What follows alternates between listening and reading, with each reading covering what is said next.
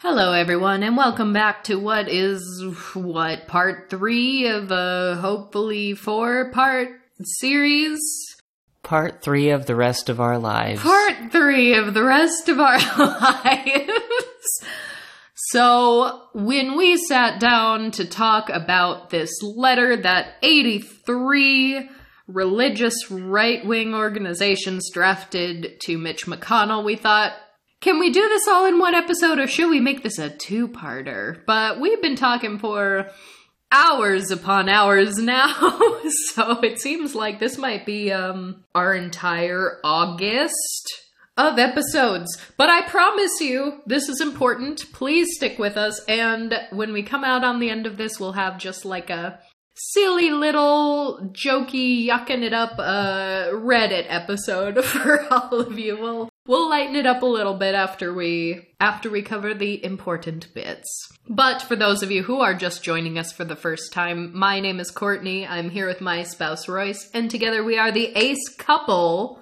And if you have not already and you have the time to spare, we do recommend going back and listening to our last two weeks worth of episodes because they are very much intertwined with the conversation we are continuing with today.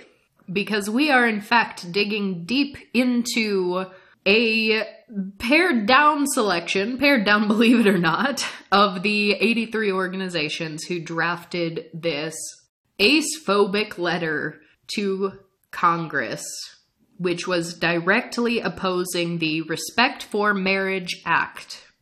Our first episode on this topic covered primarily the letter itself, what it said, why it's important, why they specifically mentioned Platonic marriages being a threat to religious liberties.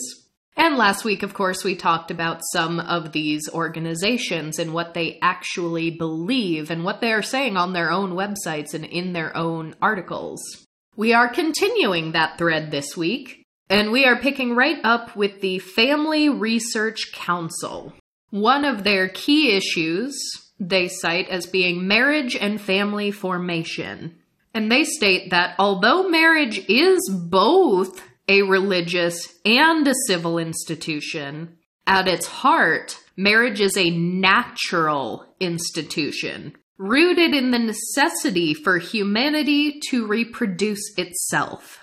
Marriage is naturally the union of one man and one woman because that is the only sexual union capable of resulting naturally in such reproduction. Family Research Council believes, and social science demonstrates, that children and adults thrive in this family structure. Therefore, public policies should encourage this ideal familial context. So, across our last couple weeks of episodes, and even in the past much earlier episodes, we've talked about how not only amatonormativity, but compulsory sexuality and heteronormativity are all deeply ingrained in the laws that govern our country. And this organization, right off the bat, is saying this is a religious institution and a civil institution, but also natural. But further than that, they say the policies we enact into law should encourage people to have a one man, one woman marriage that is solely for the purpose of procreation. So, this organization also goes so far as to lay out well, what is marriage? Marriage is a covenant, a sacred bond between a man and a woman, instituted by and publicly entered into before God, and normally consummated by sexual intercourse. God's marriage must be permanent, i.e., no divorce. It must be sacred, i.e., not a same sex marriage, one man, one woman. It must be intimate, the intimacy of marriage. Marriage is the most intimate of all human relationships, uniting a man and woman in a one flesh union. Marriage involves leaving one's family of origin and being united to one's spouse, which signifies the establishment of a new family unit distinct from the two originating families, while one flesh suggests sexual intercourse and normally procreation at its very heart. The concept entails the establishment of a new kinship relationship between two previously unrelated individuals by the most intimate of human bonds. Mutuality. The mutuality of marriage means that the relationship should be of free self giving of one human being to another. The marriage partner should give themselves to one another, although they, they are very quick to point out that Mutuality, however, does not mean sameness in role. Scripture is clear that wives are to submit to their husbands and to serve as their suitable helpers, while husbands are to bear the ultimate responsibility for the marriage before God. It should also be exclusive. No open relationships, no polyamory, no adultery. And basically, they say that um, you know, adultery is a sin. This is something that we know.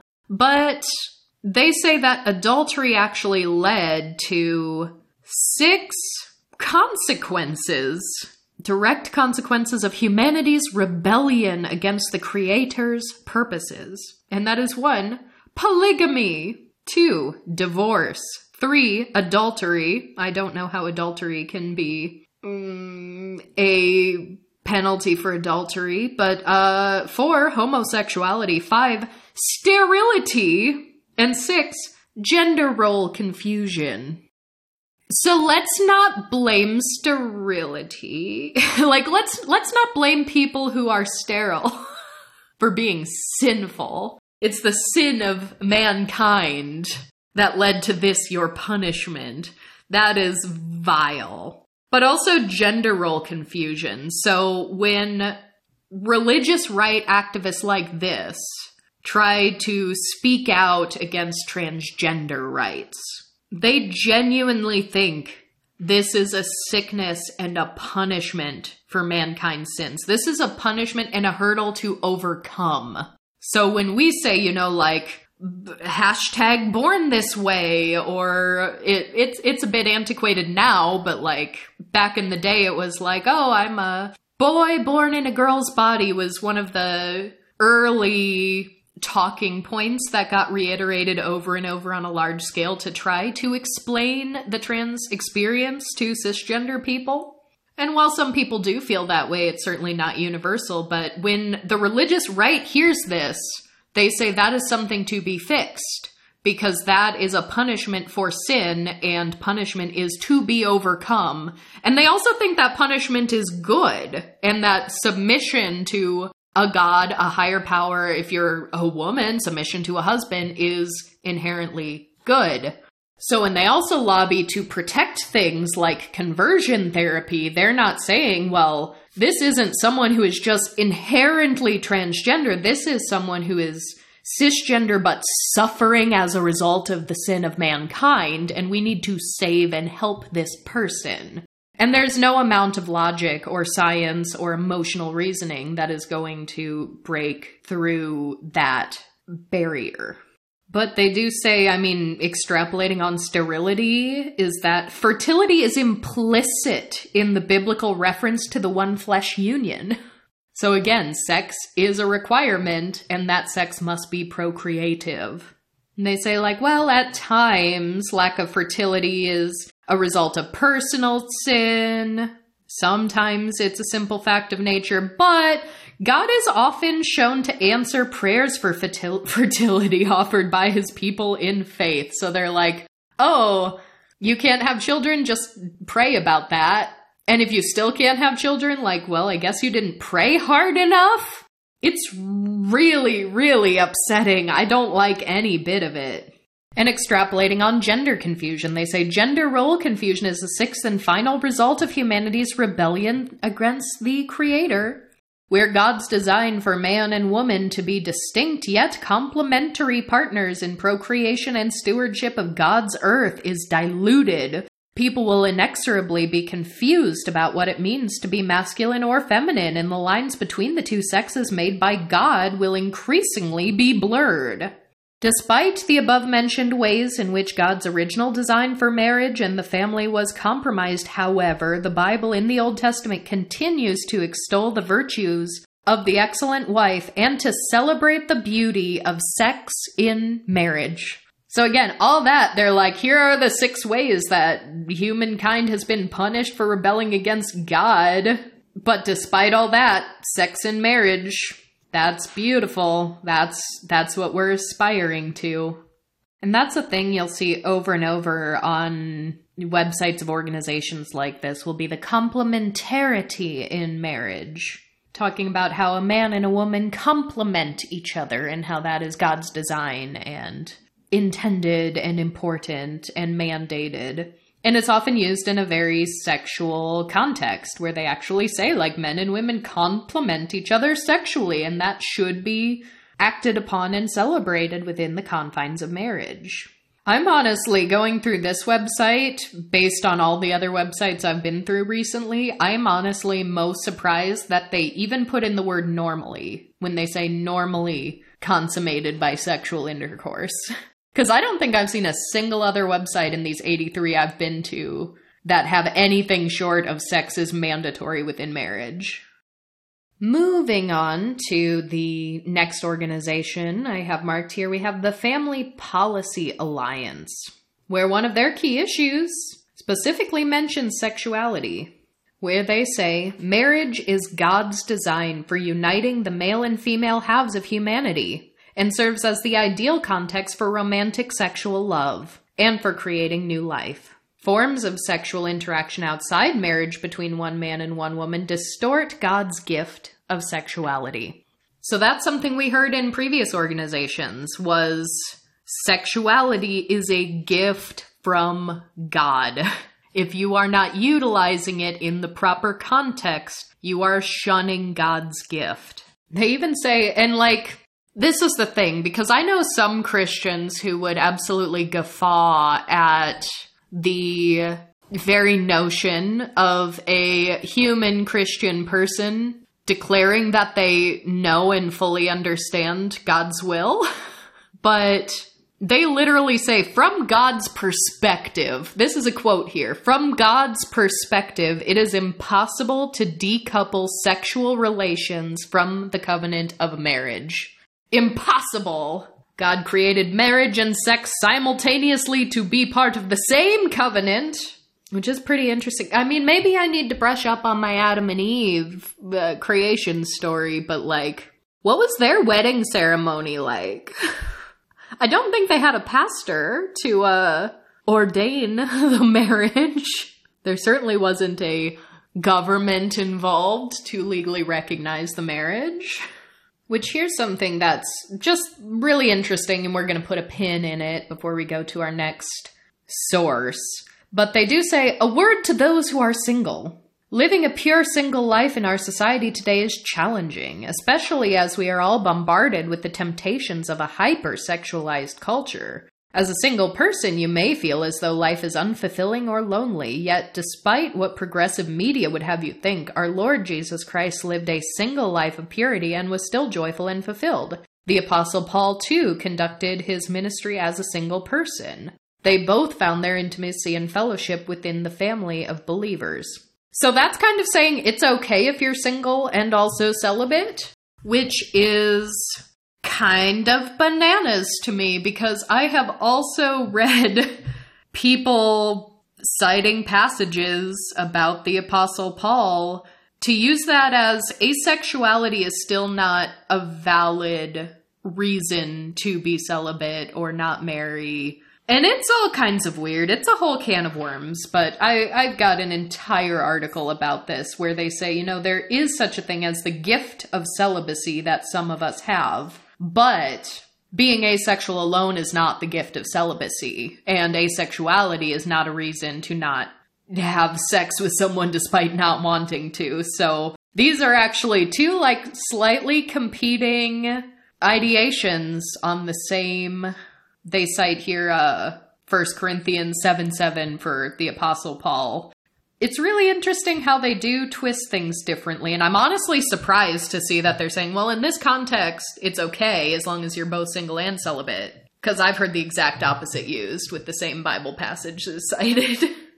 And then we have focus on the family. There, I mean, a lot of these organizations are wildly problematic organizations, but this one in particular has a, a history. We don't have time to get into all of that.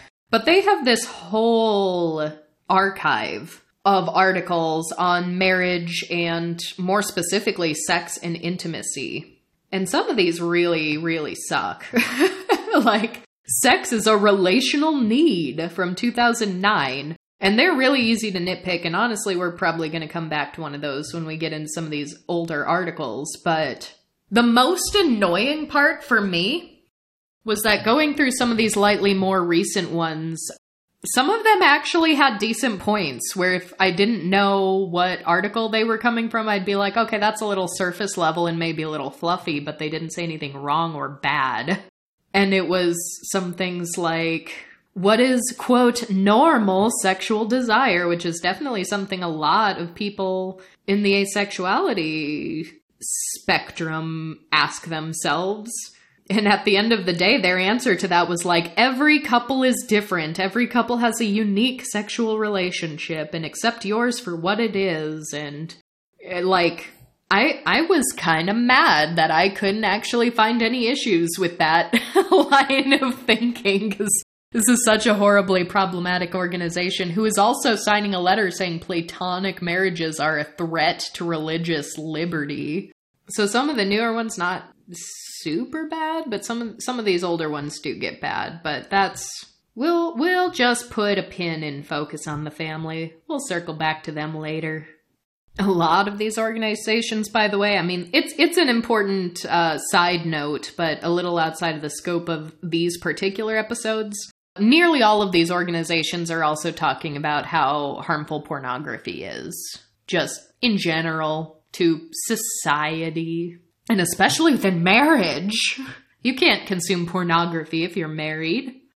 But we have here Concerned Women for America Legislative Action Committee, where they say one of their key issues is defense of family. And they don't even really try to word anything in their own words or modern context. They just say Concerned Women for America, through its Board of Trustees, has established defense of family as one of its seven core issues of which we focus our efforts. Below is one verse that supports the biblical foundations we find for our focus on this issue.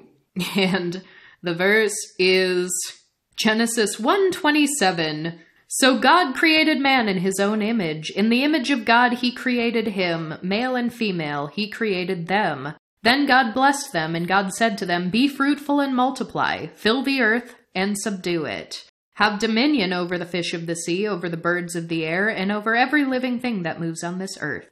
And they say, Populating the earth is a mandate from God, not a threat to humanity. And the thing about that be fruitful and multiply. Hmm.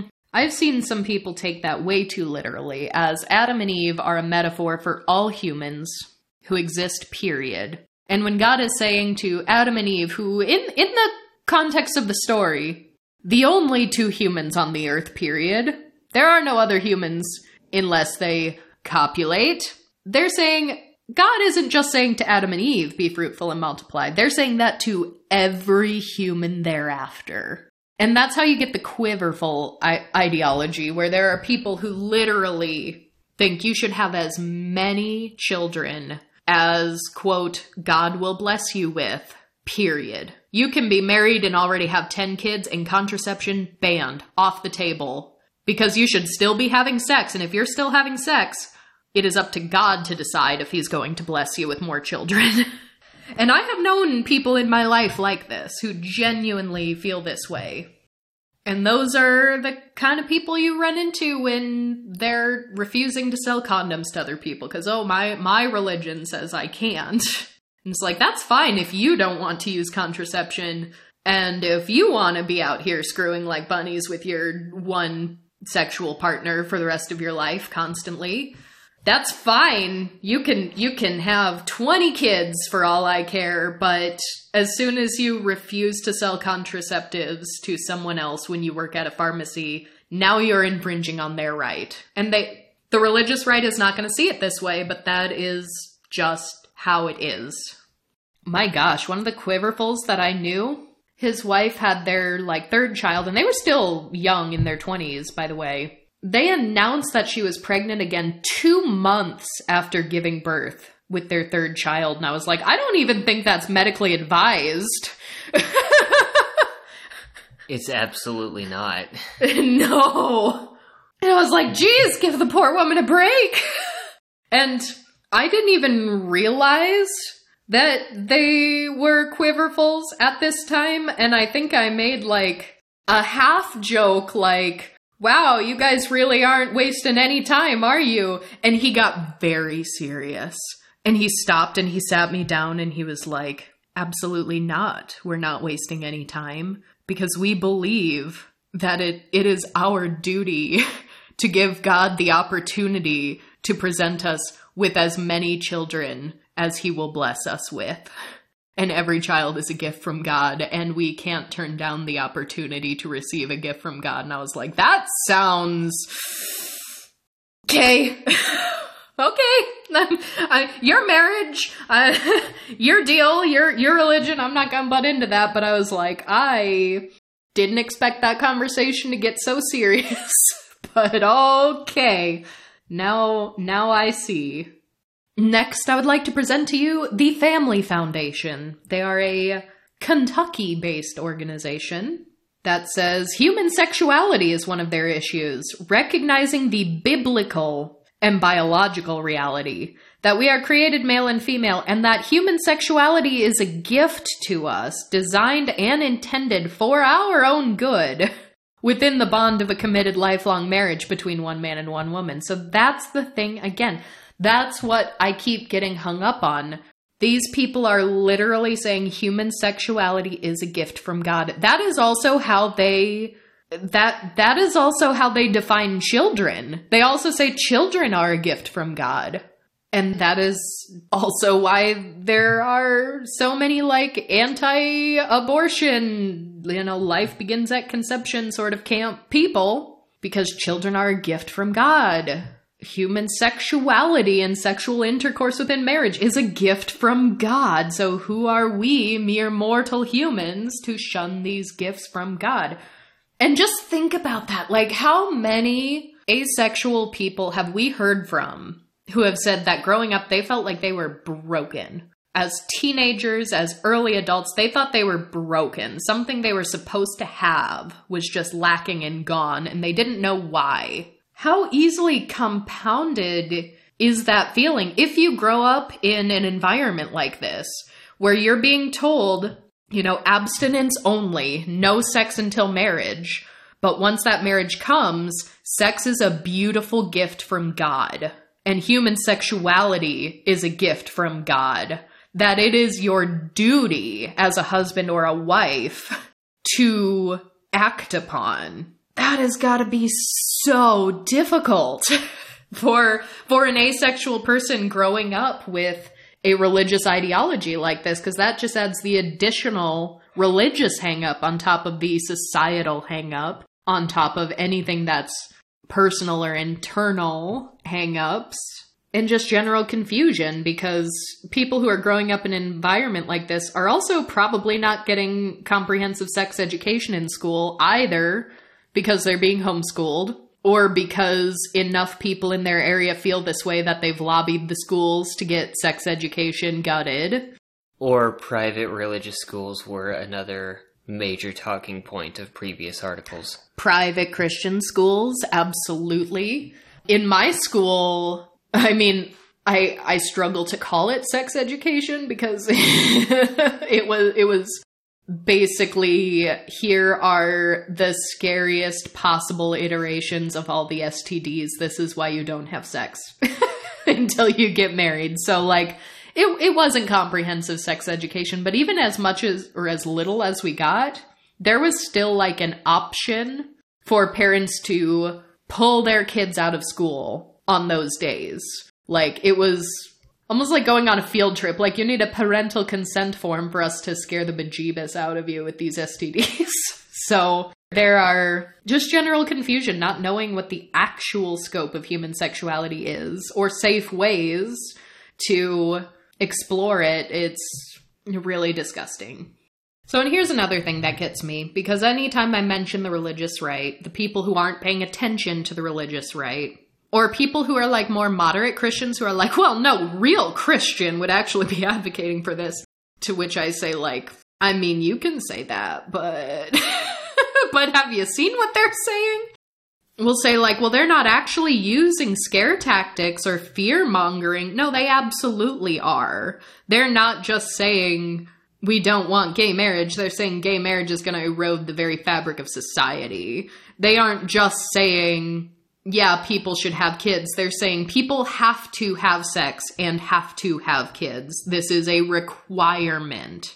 But listen to how nonsensical this is from the Florida Family Policy Council. In Florida and across the country, the marriage rate is steadily declining. Young people are delaying marriage and not getting married. The cohabitation rate is skyrocketing, causing societal instability and costing the taxpayers enormously.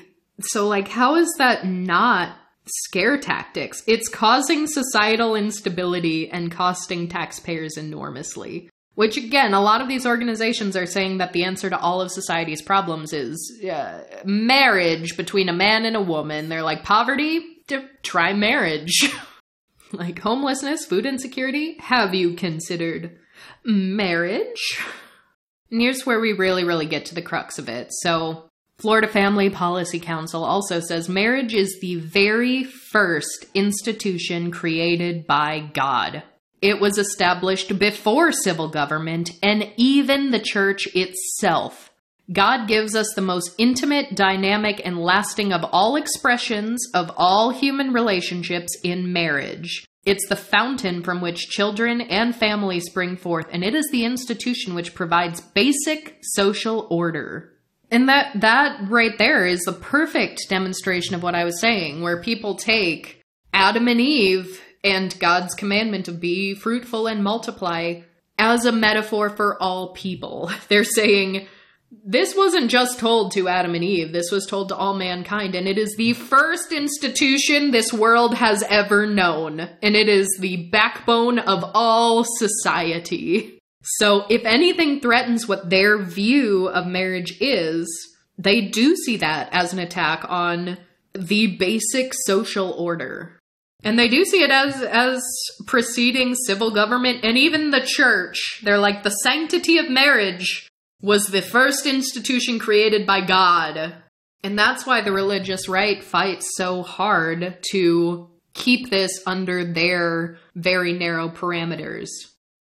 To further illustrate that point, we have the Massachusetts Family Institute saying Massachusetts Family Institute upholds the virtue and value of the natural two parent marriage based family as the fundamental foundation of both society and civilization. MFI recognizes the union of one man and one woman as marriage and steadfastly maintains that no other relationship is legitimately a marriage. MFI also stands firm in the belief that marriage is to be a lifelong commitment and that sexual intimacy must be confined, or should be confined, within its bonds.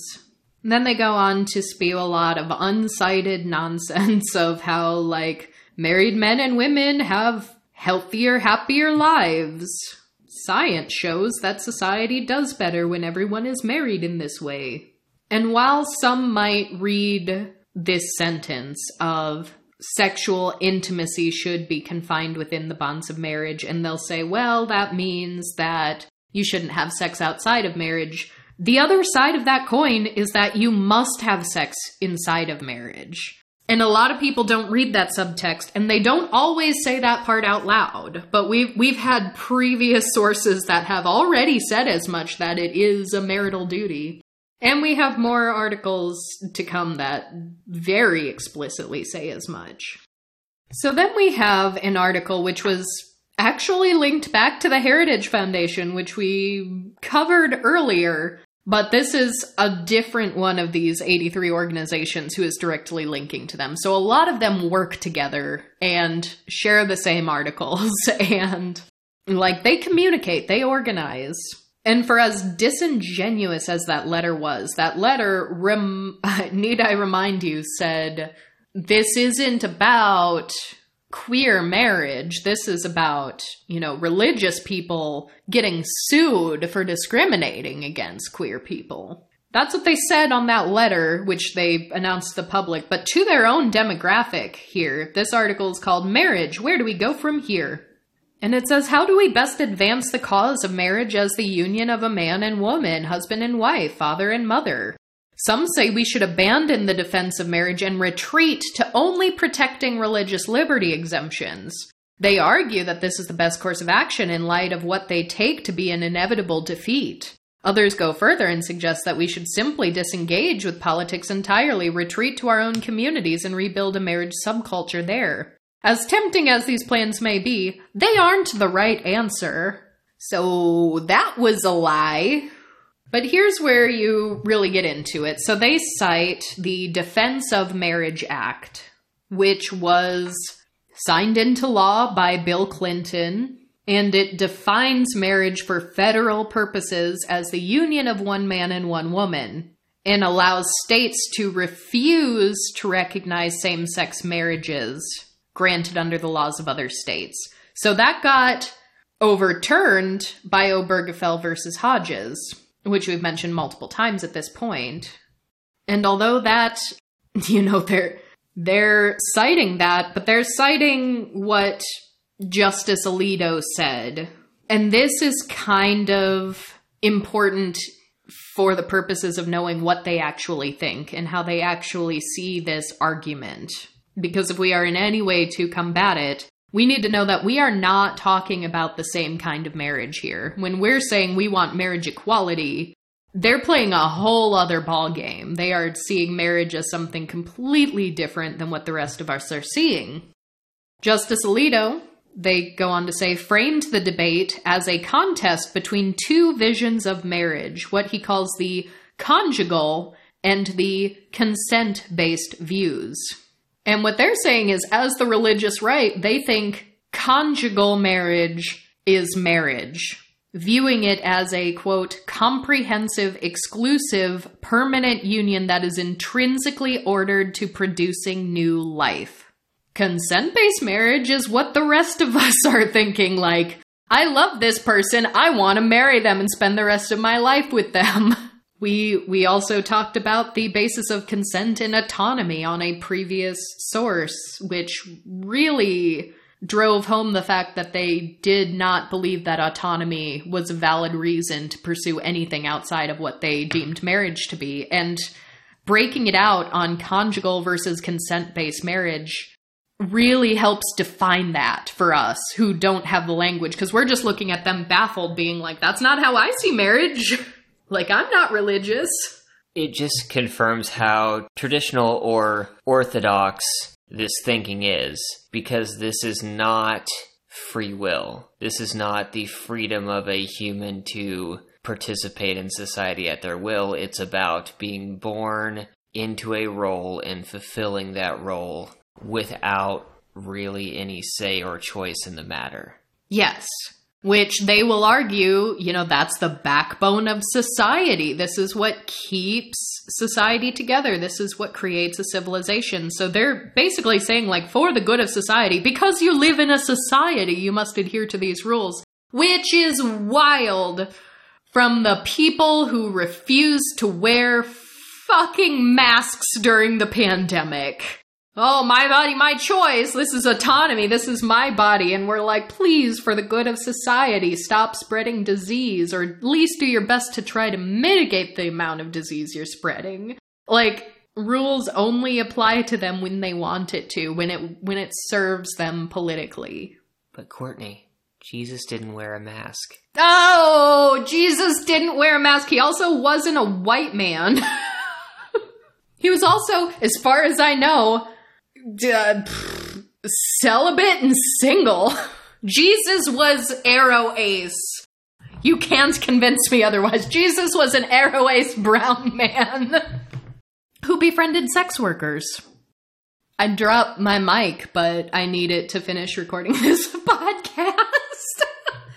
But yeah, they they even say so. I I said what consent based marriage is in my words, but he cited here that a proponent of the consent based idea that marriage is a commitment marked by emotional union.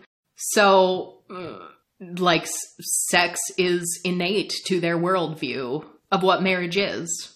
So, of course, asexuality challenges that. Of course, it does. There's no other way around it. And I, I almost don't want to read this because it's like, well, that's already done and over with. But, like, mind you, that this was written in 2014 this is how organized they've been, and this is why we need to pay attention to them. They say, oh, what Justice Scalia predicted was the court will do whatever it thinks it can get away with, and as recent events in the lower federal court suggest, judges seem to think they can get away with a lot. We must therefore rally in support of our constitutional authority to pass laws defining marriage truthfully, we must make clear that court imposed same sex marriage via a Roe v. Wade style decision will not settle the marriage debate any better than it has settled the abortion debate. That's really sad to read in this year 2022. After Roe versus Wade got overturned, I still can't believe I have to say that out loud. But also, to refer back to their letter, their letter said, like, we still have Obergefell versus Hodges, so why do we need a law codifying same sex marriage when we have that Supreme Court case? Here they were years ago, years ago saying Roe versus Wade didn't settle abortion debate. As I said earlier, that is completely 100% intentional. They are saying, please don't make this any more difficult for us to overturn, because that's what we're trying to do. Mm-hmm. Mm-hmm. And doing that baby steps is also what tries to get moderates like well, we're not trying to completely do away with gay marriage. Like, if you think gay marriage is cool, like, we're not coming for gay marriage. We just don't want this law that's gonna have additional ramifications. But gay marriage is still totally cool and protected until next year when they come for gay marriage during the next Supreme Court hearing. You've admitted that you don't like saying slippery slope because it is the argument that a lot of the right uses, Mm-hmm. but it definitely seems like a case of projection where that slippery slope is something that they are actively using in most of their endeavors at the same time that they're using it as a defense for any sort of precautions. Well, they use it twofold because they absolutely say so. Literally, there was an, an example where we were told asexual marriage should be banned because then people will just start marrying their siblings if we decouple sex from the institution of marriage. And it's like, that's less a slippery slope and you just you just push that argument right off the cliff like there there was no there was no chill but they not only use that to scare the people who are going to have a really big knee jerk reaction to i guess can you call it incest if it's not a sexual marriage i i don't even have The- the- vocabulary the for point- what that is The point that they are driving is incest. yes Those are the two commonly thrown out arguments are incest and pedophilia yes because there is a nearly universal knee-jerk uniform reaction. Yes.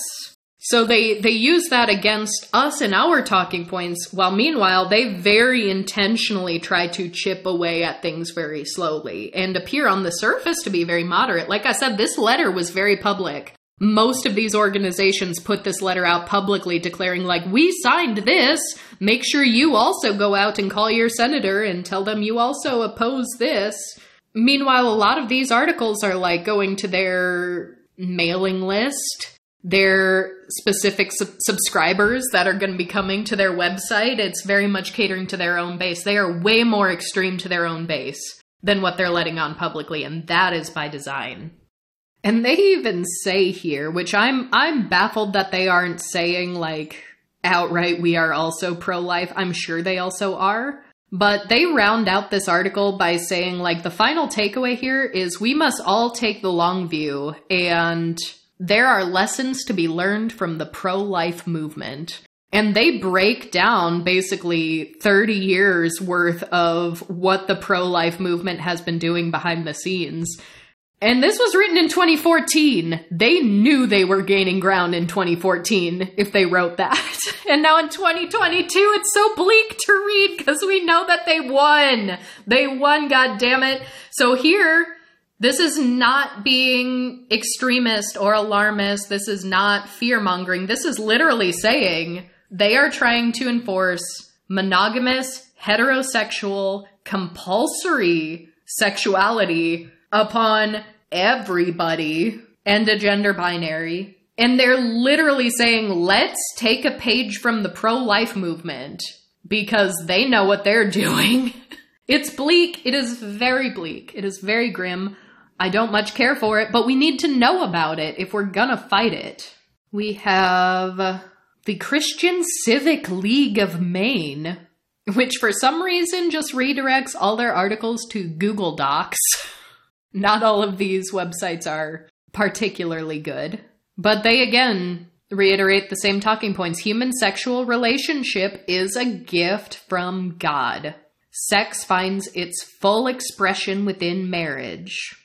I'm pretty sure this was copied verbatim from a previous source, but Hawaii Family Advocates. Marriage is God's design for uniting the male and female halves of humanity and serving as the ideal context for romantic sexual love romantic and sexual, both compulsory under their biblical worldview. From Michigan Family Forum, Strong families are founded on the following ideal the lifelong marriage of one man and one woman. Healthy, lifelong marriages enrich the lives of the couple, their children, and the community around them. For decades now, the social sciences have provided clear and convincing evidence that not all family structures are equal, a marriage which is healthy and enduring enriches the couple, their children, and the community around them. Alternate living arrangements, broken families, and never formed families are not as beneficial as healthy marriages, and they are frequently the cause of many of our social ills. Marriage changes two people's lives, and society clearly benefits. Looking at the marriage vow, one sees that couple promise to remain faithful to one another, to support each other financially and emotionally. This removes a burden from society when spouses look after one another, particularly in sickness and old age. Marriage also changes our behavior in ways that make both parties happier, healthier, and better off financially. Marriage yields significant dividends. Children of intact marriages tend to engage in risky behavior less frequently, do better in school, and have better mental and physical health than children from broken or never formed marriages. Adults who are married tend to enjoy better mental and physical health and accumulate more wealth and are less likely to engage in risky or illegal behavior than unmarried adults. Finally, our senior citizens enjoy better support from their spouses and children in later years if they remain married.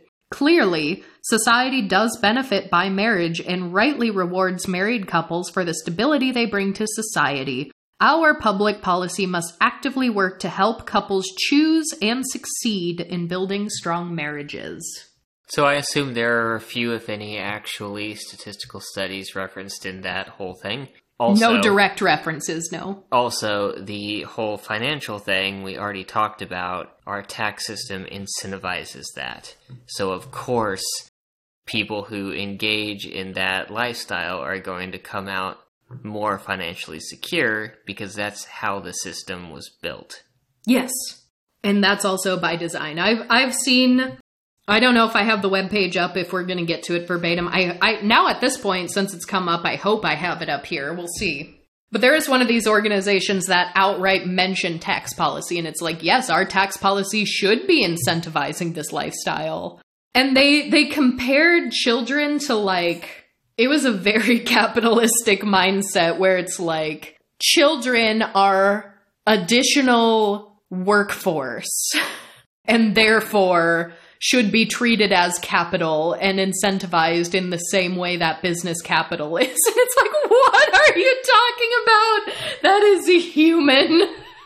So here we have the family leader. We believe human sexuality to be God's gift to us We support public policy that benefits families and encourages individuals toward healthy biblical marriages. And we oppose policy that encourages individuals to pursue alternate means of sexual expression or fulfillment, including but not limited to fornication, pornography, prostitution, adultery, homosexuality, and transgenderism. Yikes. From the Minnesota Family Council. Jesus reaffirmed that marriage is a gift from God, Genesis 1:27. A relationship unique among all others, Matthew 19:3-6. Marriage unites in a lifelong union the two halves of humanity, man and woman, each with their complementary role in order to serve as the proper place for romantic sexual love and for creating new life. There again, romantic sexual love. We've seen that so many times. Marriage is building block upon which all of society is built, and it is at the heart of the family. Together, marriage and the family serve as foundational institutions upon which all other institutions depend. When marriages and families break down, the moral and social fabric of society breaks down. And the most important check on the power of government is lost.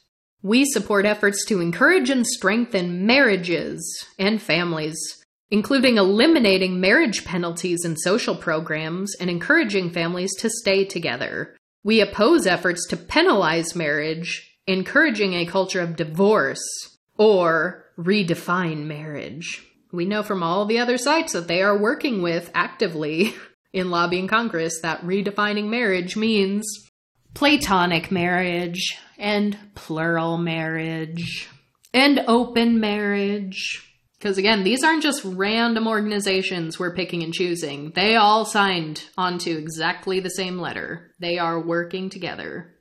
From the Idaho Family Policy Center, they, they like to keep it brief, very terse. They like to say sex, gender, and marriage, recognizing God's good and gracious design for gender, sexuality, and family life. Matthew 19:4 Have you not read that he who created them from the beginning made them male and female and the two shall become one flesh? That's all they had to say about that. They're like, boom, mic drop. What more is there to say? That Matthew, he knew what he was talking about. what a guy! Illinois Family Institute, which again, the letter said, we don't need a law because we have Obergefell versus Hodges is, is the letter they signed. They say on their website, we strongly support the institution of marriage, which is the union of one man and one woman. We oppose the redefinition of marriage that allows for the legal recognition of intrinsically non marital same sex relationships as marriages. We believe the 2015 Obergefell ruling by the U.S. Supreme Court not only overruled states' rights, but also erodes the public understanding of and respect for true marriage and the natural family, i.e., mother, father, and children, as the proper foundation of our society. We support the enactment of a U.S. constitutional amendment to protect marriage and restrict activist courts. So they're not even going for a law. They're like, amend the U.S. Constitution to say that marriage is between a man and a woman because we directly disagree with Obergefell versus Hodges, which makes it so disingenuous that they signed that letter that said like, "Oh, we've still got Obergefell versus Hodges. Don't worry, we're not coming for your gay marriage. Don't worry." like this is just about litigation. From Fact or Family Action Council of Tennessee. One of their key issues supporting healthy biblical marriages. Except for the nanosecond of history represented by the last 20 years or so, marriage has always been viewed as a relationship between a man and a woman. Rather than marriage being a purely social construct to be scrapped as society changes, marriage is the name that has been given to a lifelong sexually exclusive relationship between one man and one woman. There it is! Marriage is inherently sexual. They also say since June of 2015, Supreme Court Obergefell decision that redefined marriage to include same sex marriage, fact has been legally challenging that ruling. So again, why did you sign the letter saying, no, no, no, don't worry? Obergefell versus Hodges is fine, it's in place. How disingenuous. And yet, if we look into them any deeper and say, no, they're going way further than what they're saying, we get accused of fear mongering. this is what they're saying. This isn't what we're saying. These are their words. That's why this is such a long, several part episode, is because we have sources upon sources saying exactly the same thing over and over again. Fact also says human sexuality is a gift from God and is a visible expression of the invisible reality of the kind of unity, fellowship, union, intimacy, and commitment that exists within the nature of a triune God. Triune, I imagine three, like, is that like the Father, Son, the Holy Spirit? I've never heard that before, but I have to assume that's what it's based around is the Holy Trinity. That's what I have to assume. But yeah, they say, therefore, any expression of sexual intimacy outside of that union and commitment reflected in that marriage between one man and one woman is a distortion of God's design. Again, because the First Amendment doesn't exist and we're actually living in a theocracy. Yeah, which is so here's the thing too, because like this has become a joke. I don't I don't know if school age kids are still saying this, but definitely they did when we were in school. Was like so say you're in middle school and you're dancing with someone of the opposite sex for the very first time and it's like you you still have to kind of keep arms length away because people would be like make room for Jesus is what they would say right? Like you can't be your bodies can't be too close together even though you're fully clothed in public because you have to make room for Jesus. And like that almost takes such a bigger, more warped reality when they're saying that human sexuality is a visible expression of the invisible reality that is God. They are saying that sex within marriage is an expression of God. We are atheists and asexual, and we beg to fucking differ. But the thing is, like, they can believe that in their marriage if they want to. The issue is they are actively lobbying to try to put their views into law. Right. I mean, one of the earlier articles that you referenced explicitly wrote that the people signing the article and maintaining that organization fundamentally did not believe in human autonomy. Yes. Which that's the most explicit like they'll ever get, but again, it's their words, not ours. But it's it's there. We just have to find it. We can't just shrug them off as extremists or oh, they're just, you know, queer phobic. Like we can't just do that cuz they're politically engaged. They're politically engaged AF. So I don't have that much to say about Texas values that hasn't already been said in a hundred different ways on a hundred different other sources, but there was one that was like, that's a new wording of that that's deeply alarming. Texas family values, of course, say, well, the Texas values is committed for family values, blah, blah, blah, blah, blah. You have, you know, abstinence only education, except for marriage between one man and one woman where it is promoted as the expected context for sexual activity. So there's the word expected, which I don't love. But here, this, this one, this one is really, really weird. Gestational agreements that require the child involved to be raised in homes with a married mother and father. Tell me that isn't disgustingly similar to the laws, like I cited in a previous rant about Missouri and other states who have similar laws, but Missouri is the closest to us, which I know for a fact they have in effect, where you cannot, as a pregnant person, divorce your spouse if you are pregnant. It is just the the court won't hear your case. You cannot see it through if you are pregnant. And this is what they're going for. They're not even just saying like, well, wait till the baby's born then you can sort out, you know, custody and logistics and all that. They aren't saying that. They're saying we want agreements during gestation that this child will be raised in a home with a married mother and father. It's like you stay married to raise your child, or else we will give your child to another family who does have a married mother and father. That is disgusting.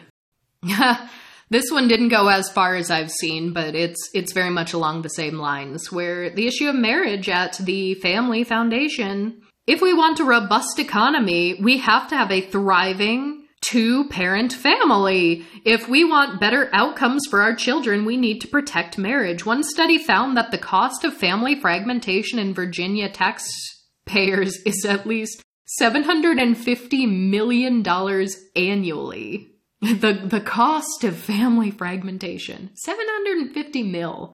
That's not cited. I don't know where they got that number. But the Family Foundation believes in marriage as a lifelong union, one man, one woman, an institution of God, and a foundation for civil society. An abundance of social science shows us that men, women, and children benefit economically, physically, and emotionally from a stable two parent marriage and family. Marriage promotes social order and provides a vehicle for long term economic development and security within society. And their proposal is that um, you need to tighten divorce laws. No fault divorce is an issue. It makes divorce too easy. You should, instead of divorce, encourage marriage counseling. But they also say we oppose making sexual behavior a protected class.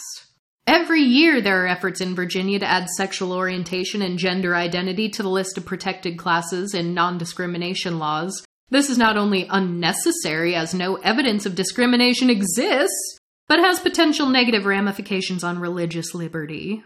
Again, we don't want to get sued. So then we have Albany Update New Yorkers for Constitutional Freedoms, where their statement on sexuality cites a lot of Bible verses, but says God created sexual intercourse and called it good. Genesis 128. However, sex is only good when it's placed in the proper context. So, we know by now what their proper context is, but they're also saying, God made this, God called it good. Who are you to not enact upon it in the proper context? They also say sex is an immutable characteristic. Okay, okay. I I had to go back. So that was that was my last source, but I didn't have the page directly open that was talking about kids being like human capital, and I was like, I feel like we really need to mention that to drive home the point that tax breaks incentivizing people financially to have this very specific family structure is by design and purposeful. I really wanted to find it. So I found it back at the Family Research Council, one of the earlier websites we cited, mind you. They have an entire page dedicated to family economics. And they say the family is the great generator of human capital, knowledge, attitudes, skills, and habits of the individual, and generates much financial capital as well. The principle of fairness applies to the tax treatment of the family. It should get the same deductions as business does in the tax code for similar investments in human capital. Further, per child tax breaks are important in encouraging the birth of children not only for the solvency of Social Security and Medicare, but also to ensure the well informed workforce needed for modern economies. Is anyone else just like wildly disturbed by that frame of thinking?